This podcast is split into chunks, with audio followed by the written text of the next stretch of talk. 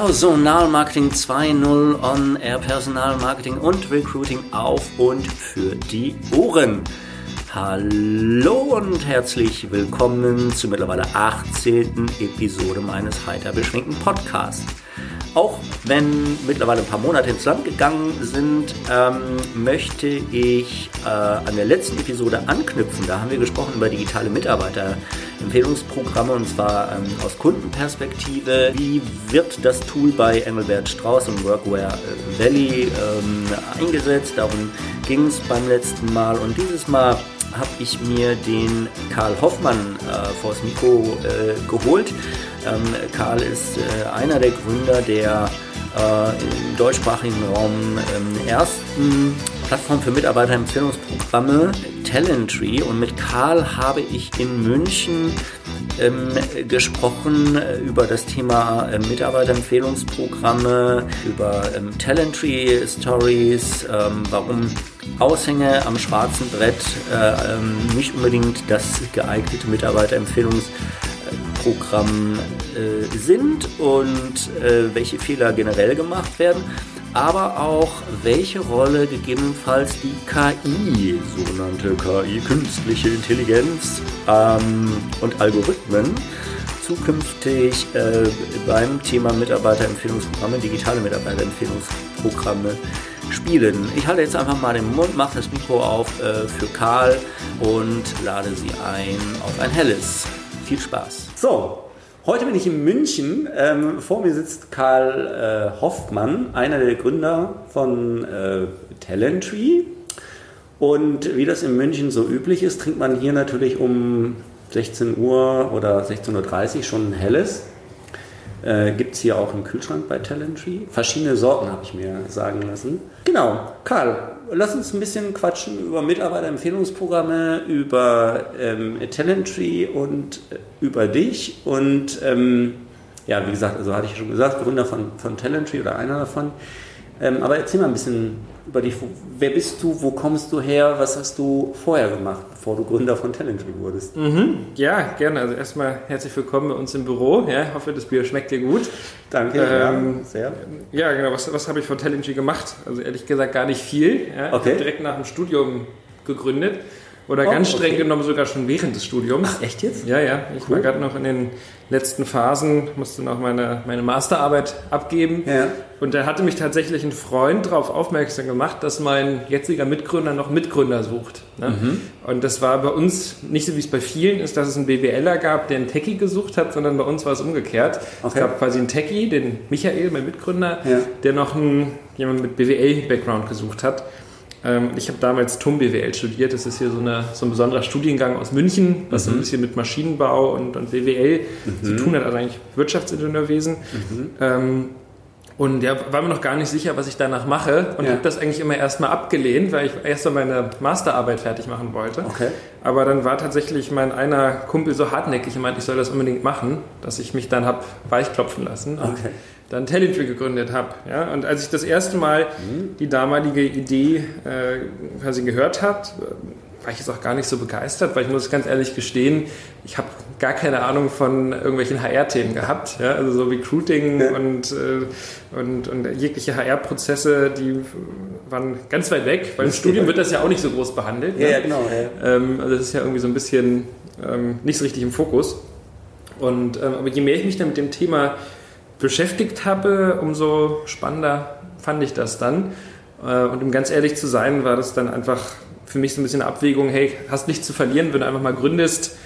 Und äh, ja, habe mich dann quasi weichklopfen lassen und Jetzt, bin- ich bin Talentry gegründet. jetzt bin ich ein bisschen enttäuscht, ehrlich gesagt, weil ich jetzt wollte ich eigentlich so eine Story hören, von wegen, keine Ahnung, du hast dich halt äh, früher auch beworben und hast diese Erfahrung und jede gemacht und so. Ja, also Das- dazu muss man ja sagen, das, das ist ja tatsächlich, wenn man dann sich entscheidet, sowas zu gründen, dann spielt es ja schon eine zentrale Rolle, dass man sich überlegt, hey, wie finden wir denn eigentlich heutzutage einen Job?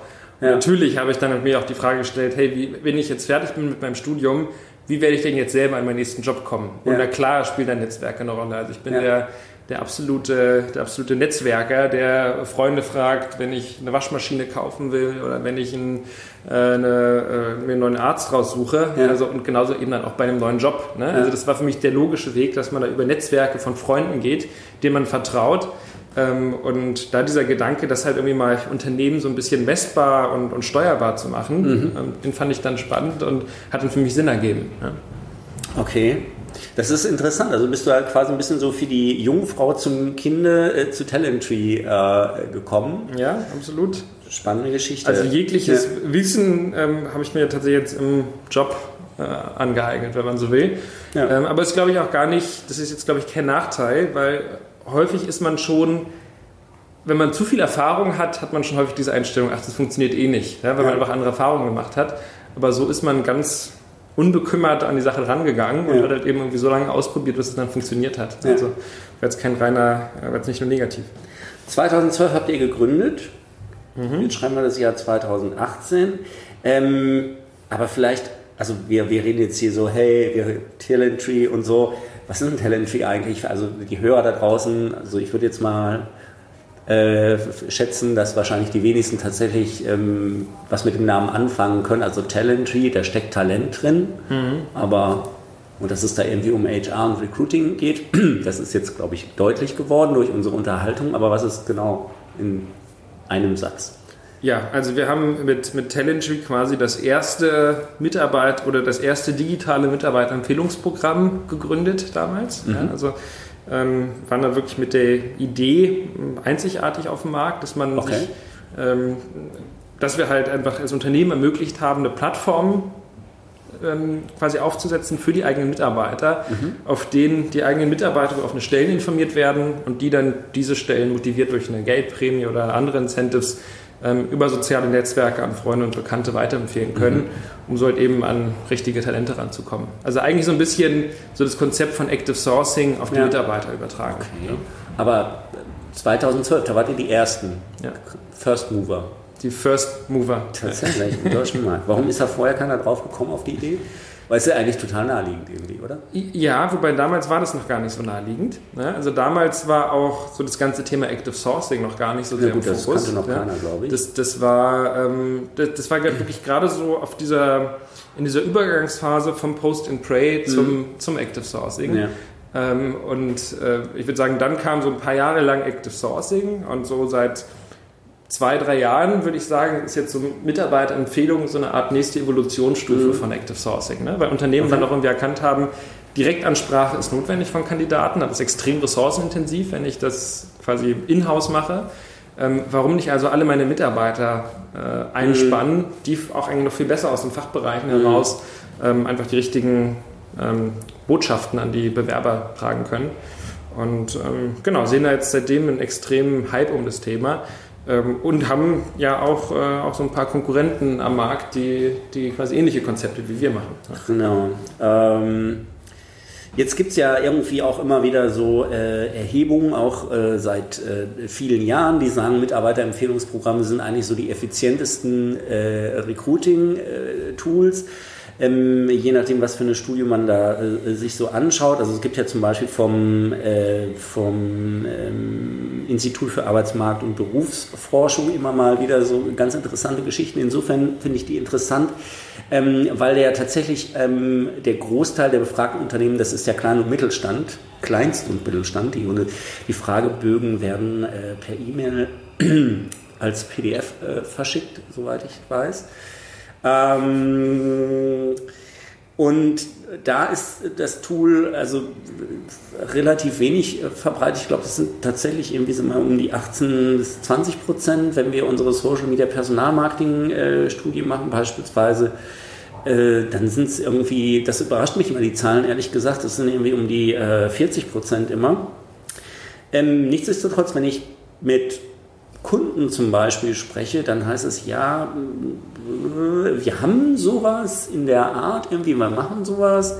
Das geht dann aber oftmals ähm, tatsächlich nicht über äh, Aushänge am schwarzen Brett ähm, hinaus. Da muss man sich dann nicht so wundern, dass es nicht so erfolgreich ist. Ähm, aber was glaubst du, warum sind die so relativ wenig verbreitet oder zumindest wenig erfolgreich? Mhm. Ähm, ja gut, also ich sag mal erstmal Stichwort Erfolg. Klar, wenn Unternehmen über Empfehlungen rekrutieren, dann, wie du schon gesagt hast, ist das der effizienteste Kanal. Also die Cost per Hire ist deutlich günstiger, die Bewerberqualität ist bei weitem besser als bei allen anderen Kanälen. Da gibt es immer unterschiedliche äh, Studien, aber es ist immer mit Abstand der beste mhm. ähm, und ressourceneffizienteste Kanal. Und wie du schon gesagt hast, bei Unternehmen scheitert es dann häufig an der Umsetzung. Ne? Man, man will das dann machen, aber man, man weiß nicht so richtig wie. Und aus, aus meiner Sicht ist, glaube ich, der erste Faktor, den man sich erstmal näher anschauen muss, die Mitarbeiterzufriedenheit. Ne? Weil wenn ich keine Mitarbeiter im Unternehmen habe, die die zufrieden sind, nee. dann werden die jetzt auch nicht die Freunde reinholen, sondern dann werden die wahrscheinlich eher Freunde fragen, ob die eigentlich irgendwie wegempfehlen. Können, Richtig. Ne? Also ich glaube, das ist so das, das, was man im allerersten Schritt sich, sich betrachten muss und wo ich auch als Unternehmen, wenn ich ein Personaler wäre oder jetzt auch bei Talentree sind, wir haben mittlerweile auch eine ganz, ganz gute Größe, wo wir großen Wert darauf legen, dass sich ja. die Leute wohlfühlen. Ja? Weil das ist, das ist so ein bisschen das, das Versprechen an die Mitarbeiter, ja. dass wir hier ein quasi ein Umfeld haben, wo sich jeder wohlfühlt. Sonst empfiehlt auch niemand. Genau, Schritt zwei ist dann aus meiner Sicht ähm, wirklich so eine Empfehlerkultur dann daraus zu entwickeln, dass die Mitarbeiter zum einen wissen, welche Stellen werden überhaupt gesucht bei mir im, im, Unternehmen ja, und wo haben wir jetzt einen besonderen Bedarf. Also gerade in großen Unternehmen weiß ich nicht die rechte Hand, was die, was die linke macht mhm. ähm, und, und weiß gar nicht, dass, es, dass man wirklich jetzt eine bestimmte Position dringend besetzen muss. Ja. Also muss man ganz viel für interne Transparenz sorgen ja. und es dann eben den Mitarbeitern so einfach wie möglich machen, quasi Freunden und bekannten Stellen zu empfehlen. Mhm und dann idealerweise auch in Schritt 3 den, in Form von Dankbarkeit aus, aussprechen. Ja. Ja, wir haben jetzt die Erfahrung gemacht, dass eine höhere Prämie nicht zu mehr Empfehlungen führt. Da sind mhm. natürlich eher andere Faktoren, das ist eher diese intrinsische Motivation, ja. die zu mehr Empfehlungen führt. Ähm, aber trotzdem hat es natürlich schon so einen Belohnungseffekt, ja, wie wenn ich jetzt, es gibt ja dieses Experiment mit der Glocke und dem Hund, ne, ja, von, Pavlov. Von, von Pavlov, genau. genau. Ähm, und ich, ich, sehe das mit so einem Incentive von einem, äh, für eine Mitarbeiterempfehlung ähnlich. Ne? Du kriegst okay. dann da irgendwie was gut geschrieben ja. und dann ähm, machst du es gleich noch ein zweites oder ein drittes Mal. Ja. Ja. Also das ist dann einfach wichtiger, um so eine Kultur am Leben zu erhalten und das halt immer wieder auch dann im Unternehmen transparent zu machen, ob man jetzt da irgendwie eine äh, große Checkübergabe macht, dass alle Mitarbeiter das sehen oder man vermarktet intern Success Stories, aber dass man einfach sagt, hey, wir schätzen das wert, dass ihr für unser Unternehmen aktive Marken, Markenbotschafter seid und Leute ins Unternehmen reinholt. Ja.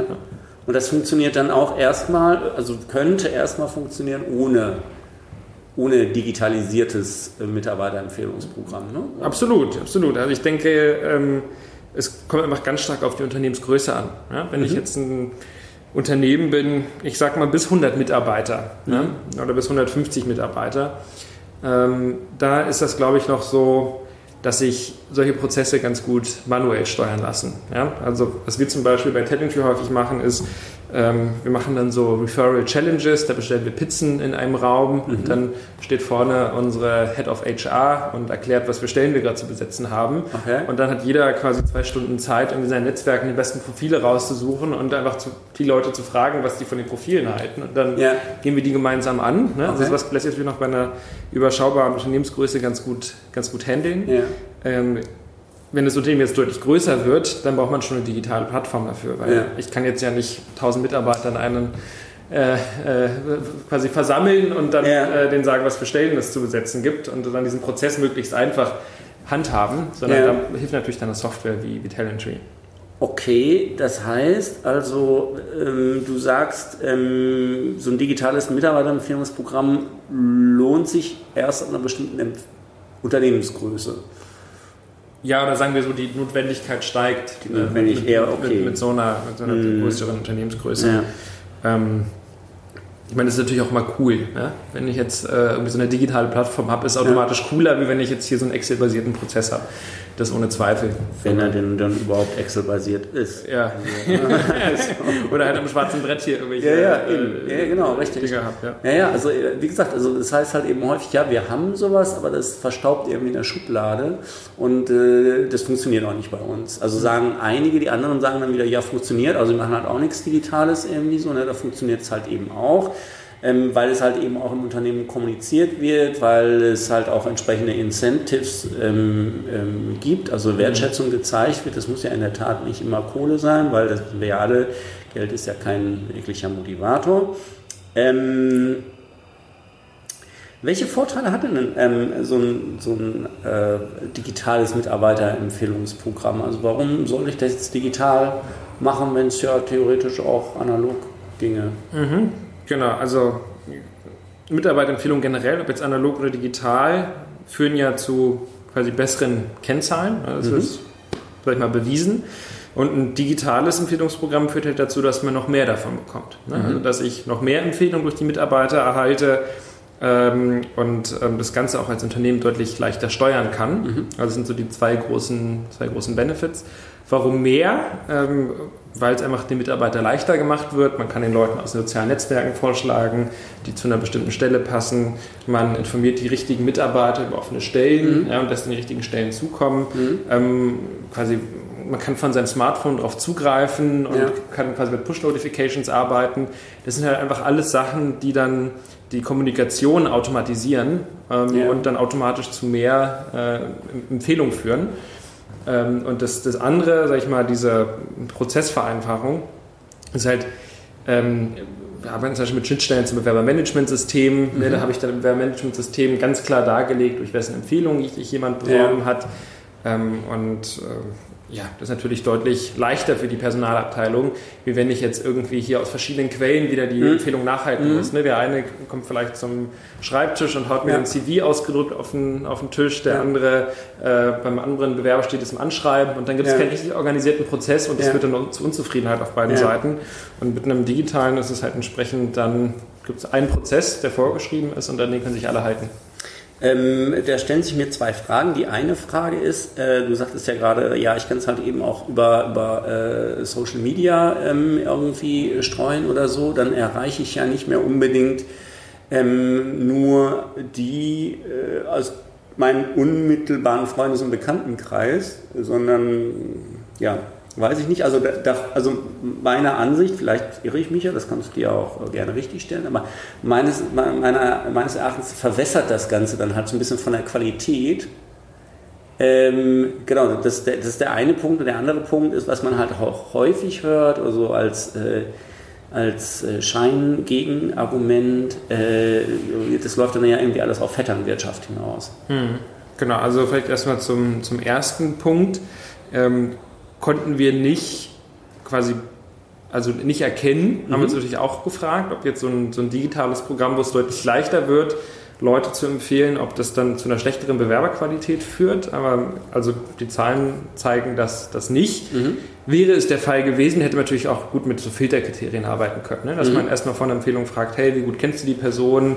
Und vielleicht irgendwie so mit Sterne-Rankings mhm. und ne, dass man einfach dann die Hürde noch ein bisschen höher macht, um ja. Leute, Leuten eine Stelle zu empfehlen. Ja. Ähm, aber haben wir jetzt einfach aus der Praxis heraus nicht die Notwendigkeit für erkannt, okay. das zu machen. Ähm, und jetzt der, der zweite Punkt, ähm, Stichwort Vetternwirtschaft, äh, sehen wir ähm, tatsächlich oder kriegen wir jetzt auch nicht das, das Feedback zurück. Ähm, das ist ja auch nichts, was ich, was ich steuern kann. Ne? Ja. Das ist ja nicht, dass ich jetzt durch eine digitale Plattform mehr Vetternwirtschaft erzeuge, sondern die ja. Vetternwirtschaft existiert entweder oder nicht. Ja, es kommt ganz darauf an, wer die Leute ja. einstellt. Und ich kann kein Empfehlungsprogramm im Einsatz haben, aber trotzdem jemanden haben, der einfach gern sich gern Freunde von Freunden einstellt und dann irgendwie so ein bisschen dieses Vetternwirtschaftsprinzip mhm. lebt. Dann habe ich das, aber mhm. das hat nichts mit einem Empfehlungsprogramm zu tun. Ne? Das ist wohl richtig, in der Tat. Aber ja, es, also es kommen halt aber auch häufig diese, äh, diese Argumente. Mhm. Jetzt hast du ja eben äh, von Kennzahlen gesprochen. Hast du denn ein paar knallharte Fakten, die belegen, wie effizient so ein ähm, Empfehlungsprogramm ist? Ähm, ja, wobei da muss man sagen, die, die schwanken extrem. Ja, also wir okay. sehen das jetzt bei unseren Kunden, dass die, dass extrem schwanken, je nachdem, in welcher Branche wir unterwegs sind. Mhm. Es gibt von, äh, von gibt schon eine längere, eine, eine, ältere Studie, die haben wir uns damals auch genau angeschaut, als wir sogar Telgy gegründet haben. Das heißt, mhm. die ist wirklich schon recht alt. Von Professor Dr. Arnim Trost, ähm, dass drei von sieben Kandidaten die sich auf Basis von Empfehlungen bewerben, tatsächlich eingestellt werden. Mhm. Ähm, das schwankt erfahrungsgemäß extrem von Branche zu Branche. Mhm. Also wir sehen teilweise im Pflegebereich, ähm, da wird so jeder Zweite eigentlich eingestellt. Ja? Also mhm. da ist man so bei einer Trefferquote von 50 Prozent. Mhm. Ähm, während so ein sehr, ich sag mal, sehr digitalen Unternehmen, wo es einfach sehr, sehr viele Bewerber auch gibt. Ne? Wir haben ja mhm. auch einige Kunden, die eine sehr starke Arbeitgebermarke haben, mhm. wo es einfach auch, sag ich mal, sehr schwer ist reinzukommen, wie jetzt bei Pro7, Henkel ähm, und ähnliche. Mhm. Da ist es dann eher einer von zehn, der eingestellt wird. Mhm. Ne? Also das, das, das, kann man nicht so pauschalisieren, diese, mhm. diese, diese, diese Qualität. Aber okay. was wir immer sehen, ist, ist im Vergleich zu, zu anderen Kanälen der, mit der besten Bewerberqualität. Ne? Also zum Beispiel bei Otto, da ist es zwar einer von zehn, der eingestellt wird. Mhm. Aber es werden trotzdem über Empfehlungen doppelt so viele Leute zum Vorstellungsgespräch eingeladen mhm. wie über andere Kanäle. Ja, was okay. zeigt, dass einfach so im ersten Schritt dieser Qualität besser ist als, ja. als, als, bei anderen Kanälen. So was Cost per Hire, Time to Hire ähm, und sowas angeht, würden wir gern deutlich mehr an Zahlen erheben. Ja. Aber da ist immer noch so ein bisschen, ich sag mal, die, die HR-Abteilung in der Bringschuld weil okay. einfach auch sehr, sehr wenig gemessen wird. Ne? Okay. Aber es ist auf jeden Fall auch das Feedback, dass es günstiger ist. Gut, ähm, das ist dann wieder das Thema People Analytics. Da gibt es ja den schönen Podcast mit dem Daniel Mühlbauer zu. Ähm, so, äh, jetzt hast du eben die Pflegebranche äh, genannt. Das finde ich äh, super spannend. Wir haben ja in der Pflegebranche, wie in vielen anderen, auch Fachkräftemangel, sogenannten zumindest.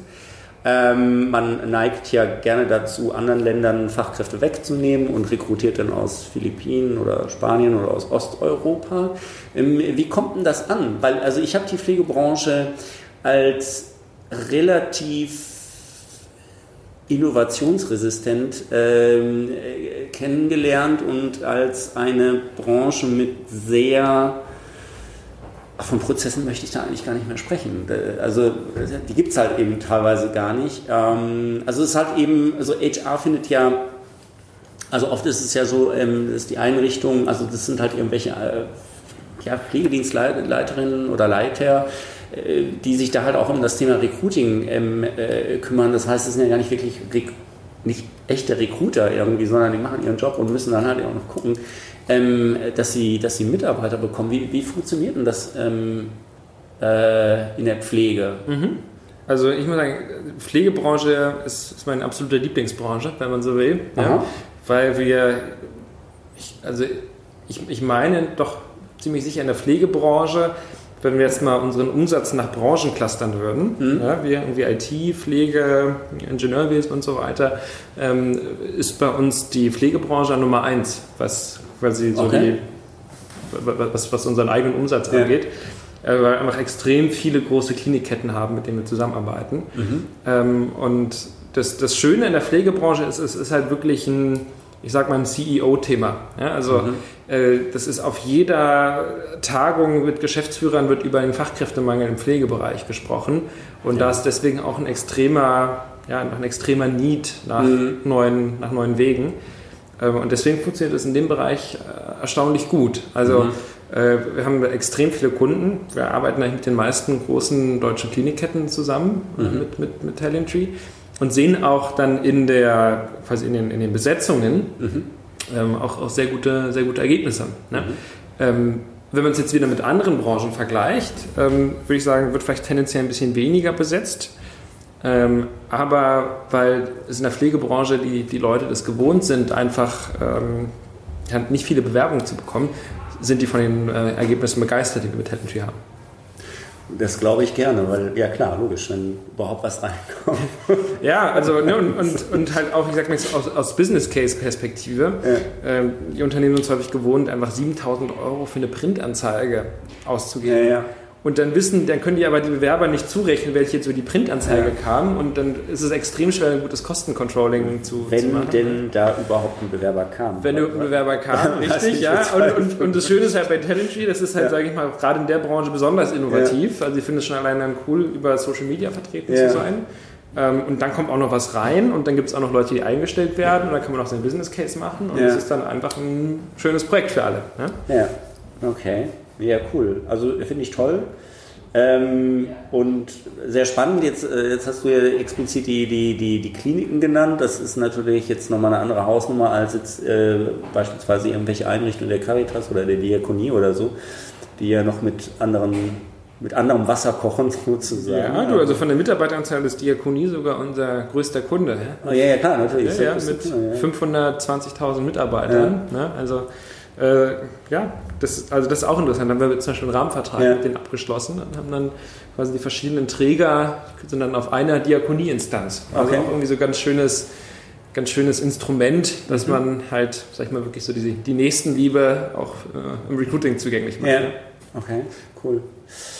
Ähm, so, jetzt seid ihr nicht die Einzigen. Ne? Es gibt ja äh, Firstbird beispielsweise, es gibt den äh, Xing Empfehlungsmanager, was früher Equipia war.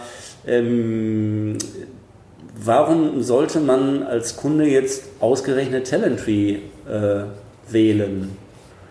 Ja, also wir sind natürlich da extrem motiviert, die, die beste Lösung am, am Markt zu haben. Ne? Ja. Und ähm, hat ja schon gesagt, wir waren auch so ein bisschen, ein bisschen die Ersten. Ähm, ich denke, die anderen Lösungen sind auch, sind auch tolle, tolle Lösungen. Ja? Mhm. Ähm, also ich persönlich glaube da sehr, sehr stark an den Markt und bin auch über jeden, ähm, jeden Konkurrenten dankbar, der, der uns da auch ein bisschen diesen Markt mitgestaltet ja, und auch mit uns, sage ich mal, ja. Äh, Werbung macht, ja. dass Unternehmen sowas brauchen.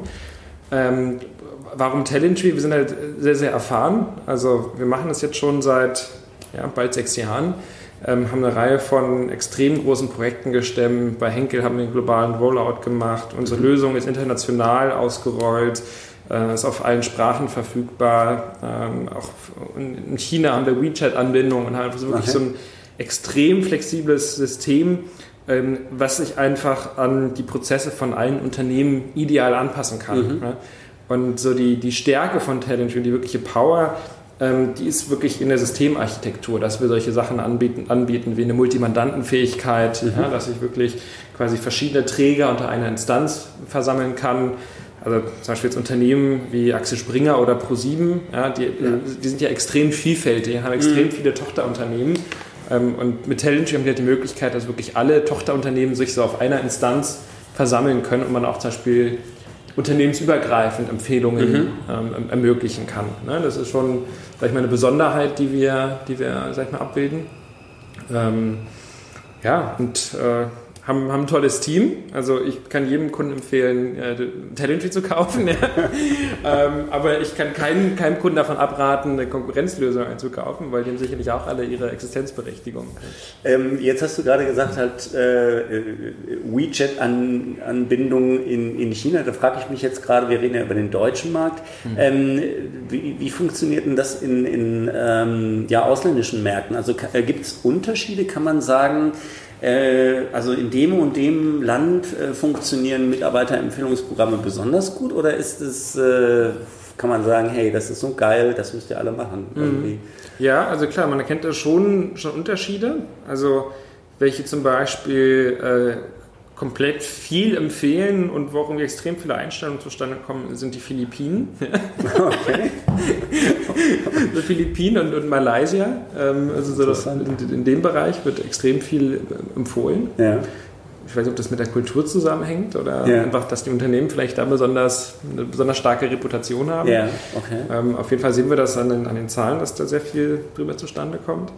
Ähm, und gut, ansonsten, ich meine, in den USA ist auch schon, sag ich mal, der Markt deutlich weiter. Das heißt, ja. haben schon auch die Mitarbeiter ein äh, deutlich höheres Verantwortlichkeitsgefühl, ja. dass, dass ich auch irgendwie mein Unternehmen dabei unterstützen muss und machen ja. dementsprechend da auch gern mit. Ähm, also es, sagen wir so, es gibt keinen Markt, wo wir sehen, da funktioniert es nicht. Mhm. Ja, das sind eher Branchen, wo wir das Gefühl haben, da funktioniert es weniger gut. Mhm. Ähm, und ja, wo halt irgendwie gefühlt extrem viel empfohlen wird, ist so Philippinen, Malaysia, China auch, also im mhm. asiatischen Markt. Ja, ja interessant. Ähm, in welchen Branchen funktioniert es denn nicht so gut? Äh, in der Personaldienstleisterbranche. Ne? Das, okay. das, war für uns so eine, so eine Erkenntnis. Das war eigentlich vertriebseitig relativ leicht, dort quasi Geschäft zu machen. Mhm. Aber wir haben gemerkt, dass einfach bei vielen Personaldienstleistern die Identifikation mit dem Arbeitgeber nicht ausreichend gegeben ist. Das kann ich mir gut ja, bei, vorstellen. Den, bei den Mitarbeitern. Ja. Ne? Dass man sich dann ein bisschen komisch dabei fühlt, ähm, dann Stellen zu empfehlen äh, vom Personaldienstleister. Erst recht, wenn es dann externe Stellen sind, wo die mhm. vielleicht für den Kunden die besetzen müssen mhm. oder für die Mitarbeiter einspannen. Ja. Das funktioniert dann halt irgendwie gar nicht mehr. Ne? Okay.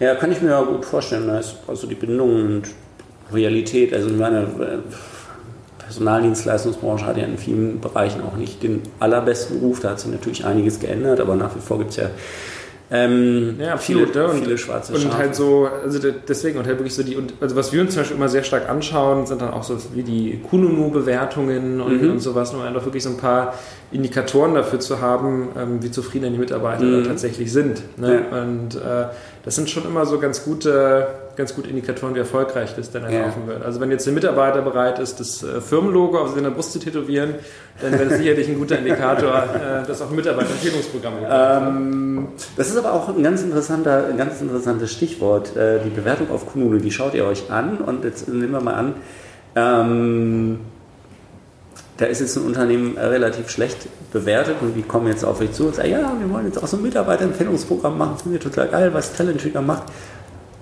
Sagt ihr dann, ja, aber äh, hören Sie mal, ihr, äh, Ihr Unternehmen scheint jetzt hier, das ist aber nicht unbedingt eine Empfehlung wert, offensichtlich. Äh, also, wie, also ähm, beratet ihr den Kunden da oder sagt ihr euch, ah, geil, hier Business und zack? Nee, also wir beraten den Kunden schon. Ja. Ähm, ich sag mal so, in meiner idealen Welt würden wir sogar so einem Kunden sagen, du komm vielleicht in einem Jahr nochmal wieder und schau erstmal, wie du, wie du die Mitarbeiterzufriedenheit im Griff bekommst. Und Ja. vielleicht ist das der sinnvollere erste Schritt. Ja. Und schau dann in Schritt zwei, wie du irgendwie ein, ein Mitarbeiterempfehlungsprogramm dann operationalisieren kannst.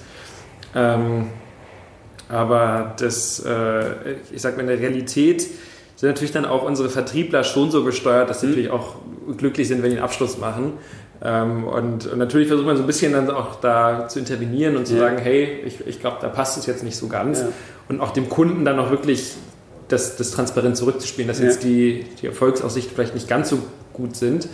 Ähm, Aber wenn der Kunde dann trotzdem sagt, er will es trotzdem schon mal einführen, um Mhm. dann vielleicht auch dann so ein bisschen den, den Spiegel vor die Nase Mhm. gehalten zu bekommen, um wirklich auch zu sehen, okay, wie entwickle ich vielleicht meine Empfehlungsquote, wenn ich jetzt auch mal an so ein paar Themen arbeite, die die Mitarbeiterzufriedenheit stärken, ne, Mhm. dann, dann ist das ja völlig okay. Mhm. Aber wie gesagt, ich bin kein Fan davon, Sachen zu versprechen und dann nicht einzuhalten. Ja, wollte ich gerade sagen, weil das würde ja eher dann auch, also nicht unbedingt positiv ähm, einzahlen irgendwie. Ne?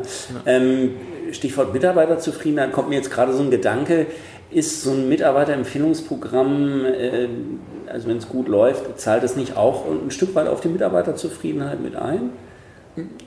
Ja, ist jetzt eine Frage der Kausalität, ne? Ähm, Genau, klar. aber, aber ich denke, dass, dass quasi der, dass natürlich beides sich so ein bisschen beeinflusst. Ne? Also wenn Mhm. ich jetzt auch Freunde reinhole, na, natürlich habe ich dann auch irgendwie eine höhere Zufriedenheit, wenn Ja. ich mich dann mit denen in den Pausen unterhalten kann und so ein bisschen meinen eigenen Kollegenkreis mitgestalten kann. Ähm, Es gibt sogar Studien, die sagen, dass die Verweildauer von Mitarbeitern, die bei einer Empfehlung reinkommen, dreimal so lang ist und das Mhm. auch wirklich dann ja, einen, guten Einfluss darauf hat, wie, wie lange die Mitarbeiter im Mhm. Unternehmen bleiben. Ähm, aber ich glaube, es ist schon eher so, dass, dass einfach eine hohe Zufriedenheit dann zu mehr Empfehlungen führt, Mhm. als jetzt mehr Empfehlungen zu einer hohen Zufriedenheit. Machen denn jetzt so Mitarbeiterempfehlungen, machen die dann beispielsweise so eine Stellenanzeige äh, obsolet? Man, es wird ja immer wieder gesagt, die Stellenanzeige ist tot, ja, die brauchen wir nicht mehr. Also wie, wie, ähm, wie wird denn der, der potenzielle Kandidat, also der Umworbene, wie wird er denn auf die Stelle aufmerksam gemacht und wie kriegt er Informationen zu der Stelle? Ja, also ich, ich muss sagen, die Diskussion verstehe ich überhaupt nicht mit der Stellenanzeige. Ich habe das Gefühl, da reden alle aneinander vorbei. Ja, das ist dann irgendwie so, der eine sagt, die Stellenanzeige ist tot, der andere sagt, es lebe die Stellenanzeige. Aber es braucht ja schon irgendwo noch eine Beschreibung der Tätigkeiten, die man sucht. Ja, also aus meiner Sicht Genau. ist das auch mit die schwierigste Aufgabe, sich erstmal darüber klar zu werden, was sucht man denn ganz konkret. Ne? Ja. Also eine Stellenanzeige ist nicht Copy-Pasten zu einem Profil, sondern man muss sich wirklich überlegen, was soll denn jetzt der Bewerber, den wir uns ins Unternehmen reinholen wollen, was soll der genau erfüllen. Ja? Und das ist, das ist ganz wichtig aus meiner Sicht, dass man sich darüber auch, auch im Klaren ist, ehe man mit der Suche anfängt. Ne? Und wenn wir jetzt von der, von der Suche quasi äh, ausgehen, dann ist es natürlich immer die Stellenanzeige, die ich dann über verschiedene Kanäle äh, bewerbe. Und Mhm. natürlich gibt es dann die Stellenbörsen, die funktionieren vielleicht bei, bei Profilen, ja, wo, es, wo es einfach sehr, sehr viele am Markt gibt, funktioniert das gut. Ja? Bei Engpassprofilen wahrscheinlich weniger. Ne? Und so muss man halt einfach sich, glaube ich, wirklich immer pro Stellenanzeige den richtigen Recruiting-Mix raussuchen. Ähm, und halt ja, bei manchen Stellen dann eher auf so, sage ich mal, stärker auf Direktansprache setzen, bei anderen Profilen halt einfach dann mm, vielleicht schon ähm, auf, auf Stellenbörsen, aber es einfach halt für sich messen und dann immer wieder optimieren. Ne? Mhm. Ähm, also deswegen, also an diese Diskussion, Stellenanzeigen sind tot, da glaube ich überhaupt nicht dran. Wo ich dran glaube, ist, dass sich der Recruiting-Prozess ganz stark Richtung ja, so klassischen Marketing- und Sales-Prozessen hin äh, entwickelt. Ne? Dass ich halt wirklich mir ein gutes Profil überlege und dann wirklich im, im, ersten Schritt schaue, wie erreiche ich möglichst viele Leute darüber, ja, über verschiedene Marketinginstrumente, dass die überhaupt davon, davon Wind bekommen. Ja. Ähm, und dann ist es natürlich schon ein großer Zufall, wenn die Leute, die ich erreiche, direkt im ersten Schritt sagen, da will ich mich bewerben. Ja. Also ich würde sagen, in 99% der Fälle sagen die, okay, ist ganz spannend, aber passt gerade nicht vom, vom Timing her.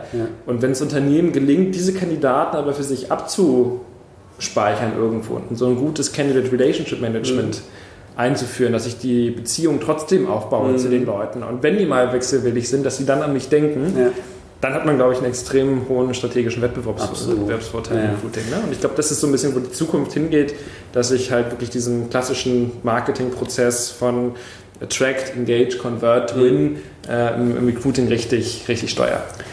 Ja, das ist... Äh das ist, äh, das ist auch meine Wunschvorstellung irgendwie, aber ich glaube, in vielen Unternehmen sind wir da weit von entfernt, auch so vom, vom Thema Candidate Centricity, wie, wie man ja so schön neudeutsch sagt.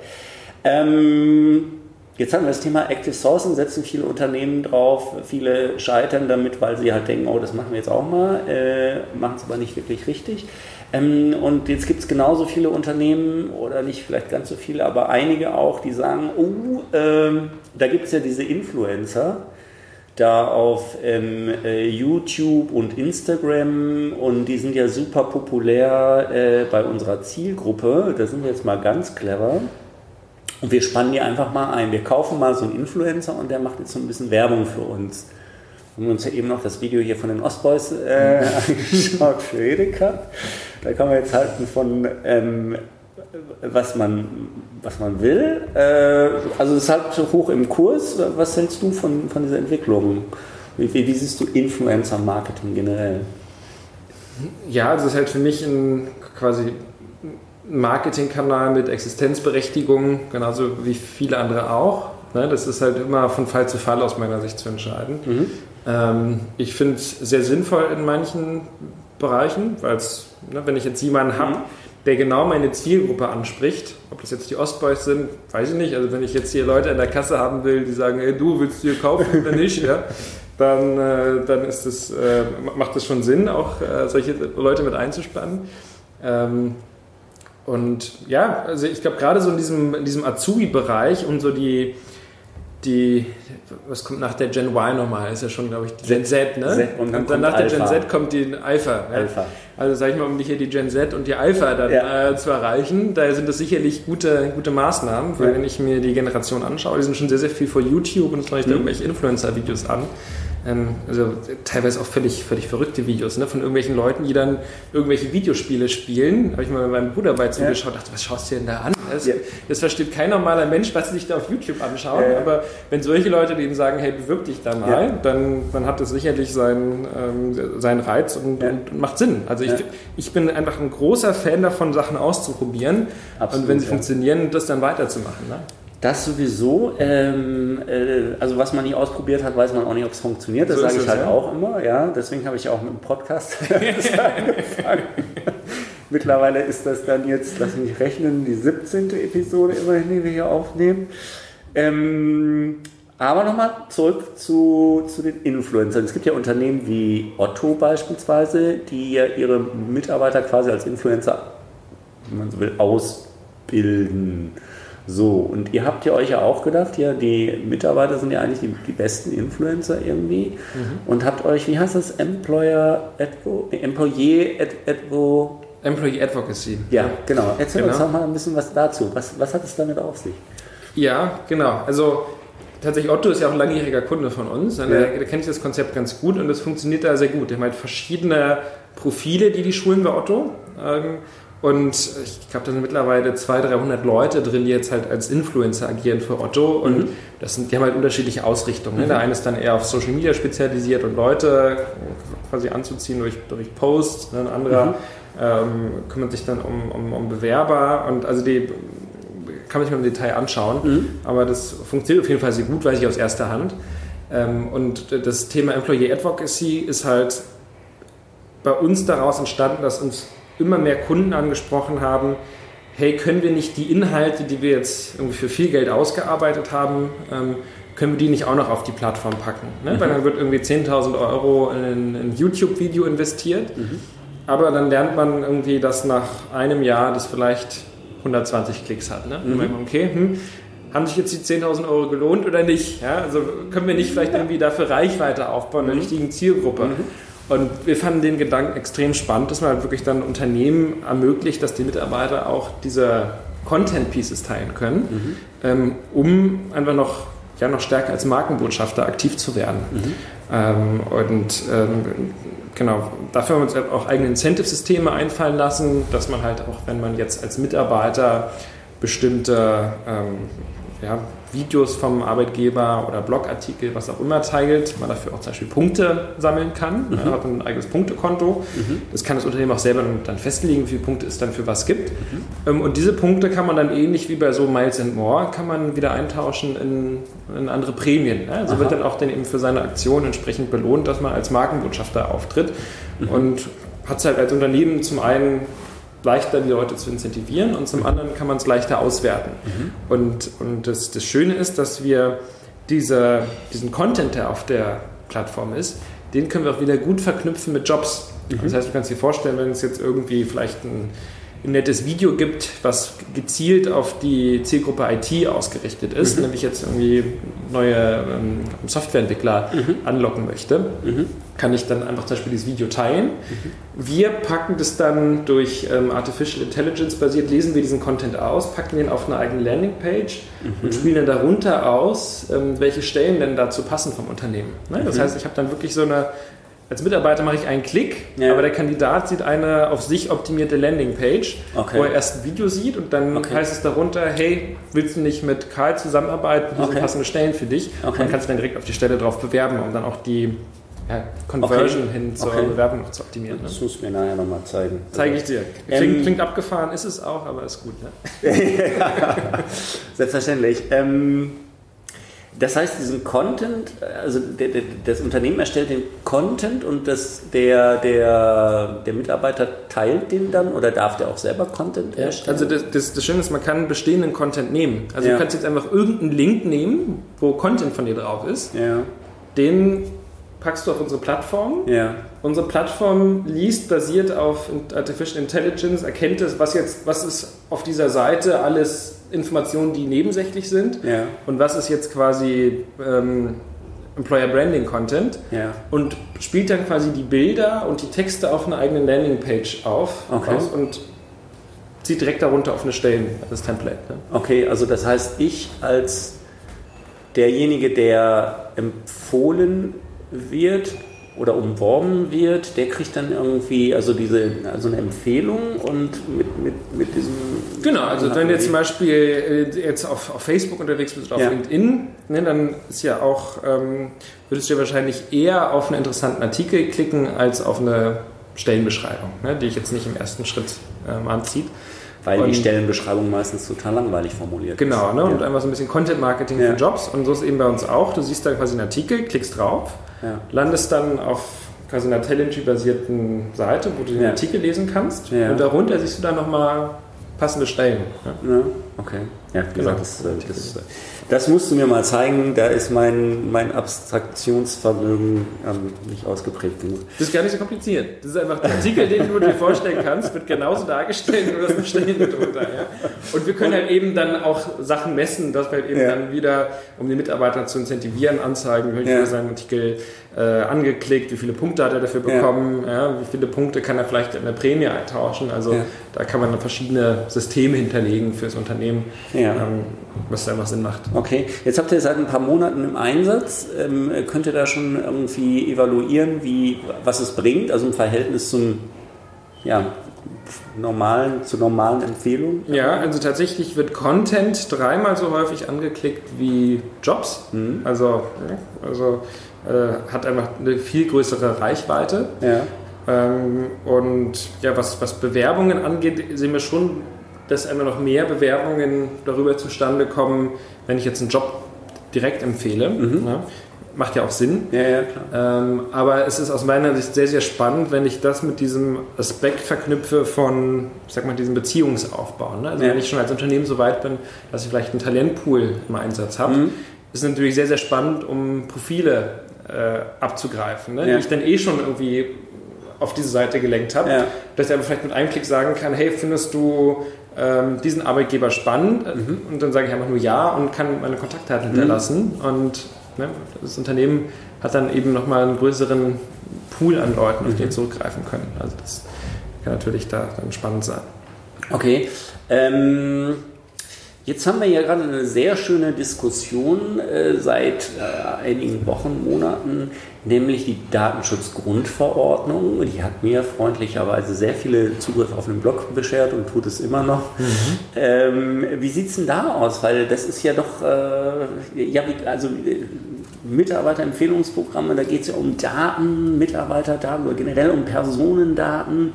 Das ist ja eine ganz ähm, empfindliche Geschichte. Wie, wie sieht es denn da aus? Also Mitarbeiter oder digitalisierte Mitarbeiterempfehlungsprogramme und Datenschutzgrundverordnung. Ja, also man muss natürlich jetzt für deutlich mehr Sachen auch die Zustimmung einholen. Ja, das ist ja eigentlich so die zentrale Änderung. Ich meine, das BDSG wäre jetzt gar nicht so weit entfernt von der DSGVO. Mhm. Ich glaube, da hatten es andere, andere Länder deutlich schwieriger die- bei dieser Umstellung. Ja, wahrscheinlich. ja. Ähm, ähm, das heißt, wir mussten auch selber bei uns gar nicht so viel, so viel umstellen. Das Schöne für uns, auch einfach ein tolles Sales-Argument ist, dass, sage ich mal, analoge, offline-basierte Empfehlungsprogramme nicht DSGVO-konform sind. Ne? Weil wenn ich jetzt als Mitarbeiter ein CV zum Beispiel einreiche bei meinem Unternehmen und ich habe keine Zustimmung, darf Ja. ich eigentlich als Unternehmen den streng genommen nicht annehmen, Ja. ja, weil ich ja die Zustimmung nicht nachweisen kann. Ähm, und das Schöne ist, wenn ich das Ganze digital abbilde, zum Beispiel über unsere Plattform, gibt es zwei Wege. Entweder der Mitarbeiter lässt seinem Kontakt einen Link zukommen, ja, und dann kann der, ähm, der, der Kontakt einfach selber seine. Unterlagen hochladen und die landen dann im Werbemanagementsystem, man sieht, dass es eine Empfehlung ist und so weiter. Oder ich kann als Mitarbeiter selber die Unterlagen hochladen, die werden allerdings dem Recruiter noch nicht mitgeteilt, Ja. sondern der ähm, Bewerber sagt, sagt erst, ja, ich bin damit einverstanden, dass Person XY meine Daten einreicht und dann werden die übertragen. Ja. Ähm, also das sind, sag ich mal, so zwei, zwei Wege, ähm, wie wir dann einfach dann DSGVO-konformen äh, Empfehlungsprozess abbilden, Okay. der auf analoge Weise nicht DSGVO-konform ist. Ja, das Gleiche gilt ja für, für, für Bewerbungen. Ne? Deswegen plädiere ich ja dafür, dass die Unternehmen halt E-Recruiting-Systeme einführen sollten, aus verschiedensten Gründen. Ja. Ähm, Gibt es noch welche, die keine haben, ja? Ja, ich bin auch immer wieder überrascht, wie viele es tatsächlich gibt. Aber ich bin auch immer wieder überrascht, wie viele Unternehmen es gibt, die auch Jobs nicht ausschreiben. Also maximal auf ihrer Webseite, auf die natürlich keiner kommt, weil sie keiner kennt. Aber also ja, also äh, deswegen, also ich finde Mitarbeiterempfehlungsprogramme oder digitalisierte Mitarbeiterempfehlungsprogramme im Speziellen ist, finde ich, eine tolle Errungenschaft. Aber ich glaube halt, dass ähm, viele Unternehmen da noch meilenweit von entfernt sind, ja.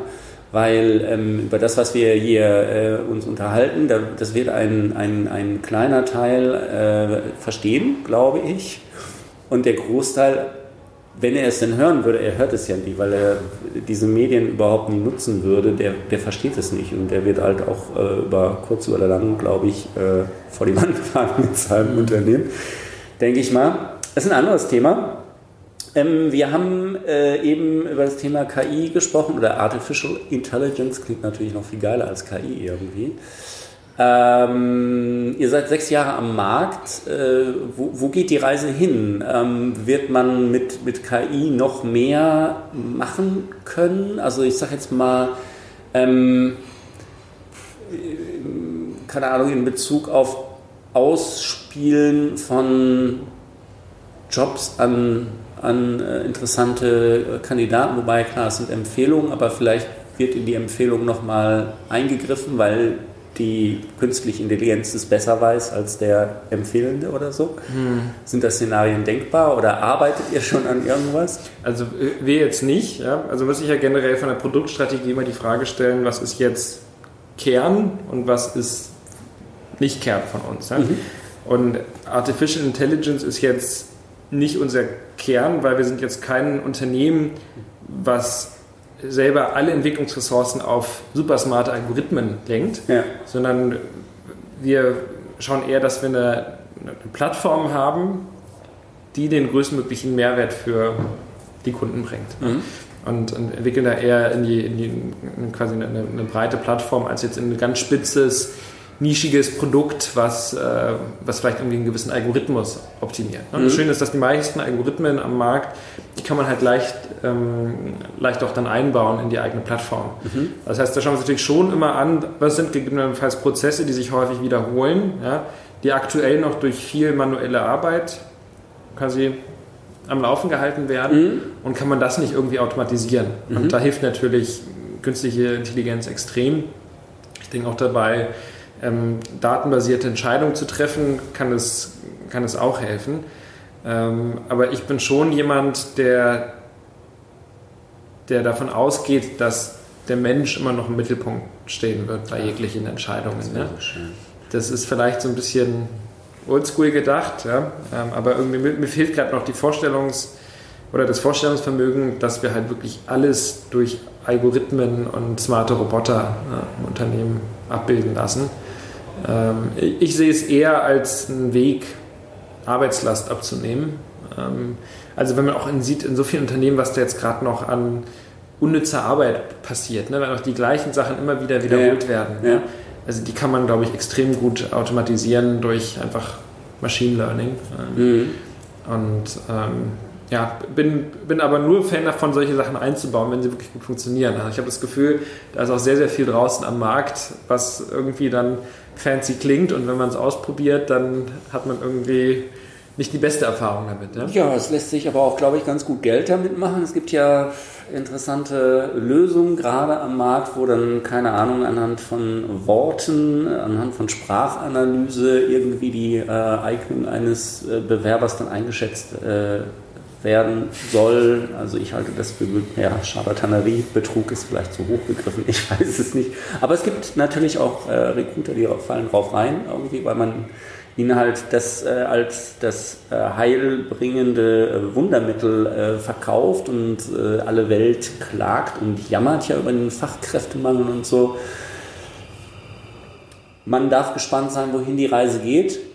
Ähm, ich denke, da Mitarbeiterempfehlungsprogramme sind da die bessere Wahl äh, über, über kurz oder lang, ähm, zumindest in vielen Branchen, was mich wirklich, also ähm, was ich sehr spannend fand, also eben das Thema Pflege, dass es da sehr, sehr gut funktioniert und ich glaube, da sind halt, liegen halt tatsächlich viele, viele Potenziale noch, noch äh, brach. Generell liegen, glaube ich, viele Potenziale brach. Ähm, ihr habt gerade eben die aktuelle Studie mit Stepstone und Personalwirtschaft gemacht und da ähm, wurde auch äh, gesagt, wie viele Unternehmen aktuell digitale Mitarbeiterempfehlungsprogramme einsetzen. Wie viel sind es? Mhm, ja, also das sind äh, 13 Prozent, ja, die, aktuell, 13. die aktuell eine im, im Einsatz haben. Aber mhm. das Spannende ist, ähm, 27 Prozent planen, zusätzlich 27 Prozent planen, in den nächsten zwölf Monaten eins einzusetzen. Okay. Also zeigt das natürlich schon gerade noch mal ein starkes Augenmerk drauf ist. Ja. Okay. Karl, ich danke dir fürs Gespräch. Wir schauen, wo wir in zwölf Monaten sind, ob es dann wirklich 40 Prozent der Unternehmen sind, die auf digitale Mitarbeiterempfehlungsprogramme setzen oder vielleicht auch mehr. Und ich würde sagen, wir trinken jetzt noch ein Bier und du zeigst mir noch äh, die, einfach mal, wie das aussieht hier, dieses äh, Employee Advocate. Ich kann es mal aussprechen. also das Modul heißt Talentry Stories. Ja? Das ah ja, das, das, das ist quasi der Grundgedanke, den Mitarbeiter zum Botschafter zu machen, der heißt Employee Advocacy. Okay. Ähm, aber ähm, ja, Talentry Stories kann ich dir gerne gleich zeigen. Ja? Super, alles klar. Ich danke dir. Ja, danke Henna. Vielen Dank. Ja, gerne. Ciao. Soweit also Karl Hoffmann von Talentry. Ähm, spannende Geschichte, auf jeden Fall digitale Mitarbeiterempfehlungsprogramme ähm, werden weiter an Bedeutung äh, gewinnen, sind möglicherweise auch einer der Recruiting-Trends für 2019. Äh, sämtliche ähm, ja, Links äh, zur Episode gibt es natürlich dann auch im entsprechenden Blogartikel auf äh, personalmarketing20.de. Wie immer freue ich mich natürlich über Bewertungen, über Kommentare ähm, auf Soundcloud, auf iTunes, auf Spotify, wo auch immer Sie mich jetzt gerade hören. Ich sage Tschüss, danke fürs Zuhören, bis zum nächsten Mal. Dein und ihr Männer Macht's gut, Tschüss.